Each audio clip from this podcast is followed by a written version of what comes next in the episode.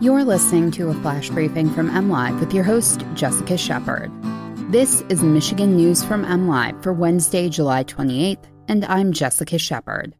The number of COVID 19 cases linked to the Faster Horses Festival is on the rise. Governor Gretchen Whitmer proposes $100 million to fund affordable housing across Michigan, and the UP State Fair is returning this year.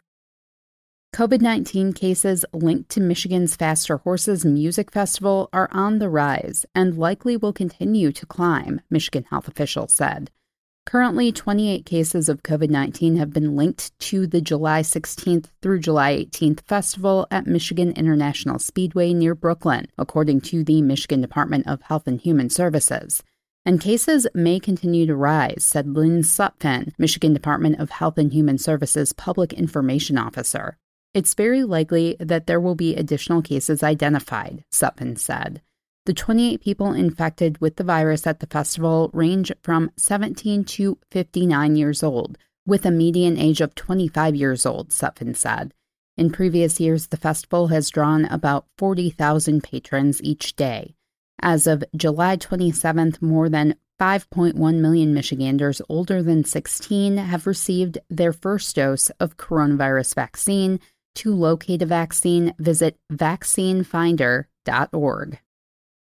Federal COVID 19 relief funds could provide $100 million for home repairs and new housing units expected to help 6,000 Michigan residents.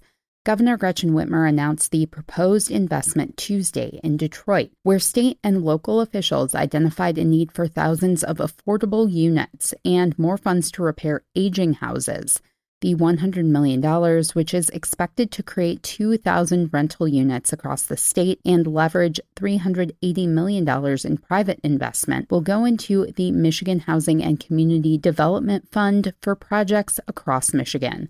The proposal would need to be approved by the state legislature, which has authority to determine how federal COVID 19 relief money is spent.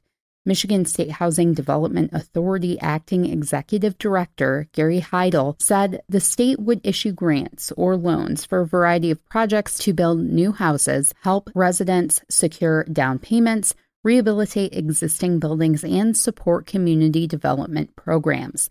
The proposal would assist 6,000 Michiganders and create 1,600 jobs, according to the governor's office. Michigan is facing a shortage of more than 200,000 rental homes for low income residents, according to the National Low Income Housing Coalition.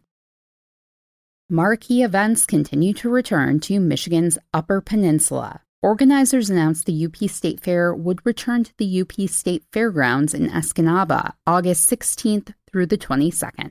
It's the third major announcement this month when it comes to UP Fun. Pasty Fest announced it would return to Calumet, and the 25th annual Richard Crane Memorial St. Ignace Truck Show would take place in St. Ignace in September.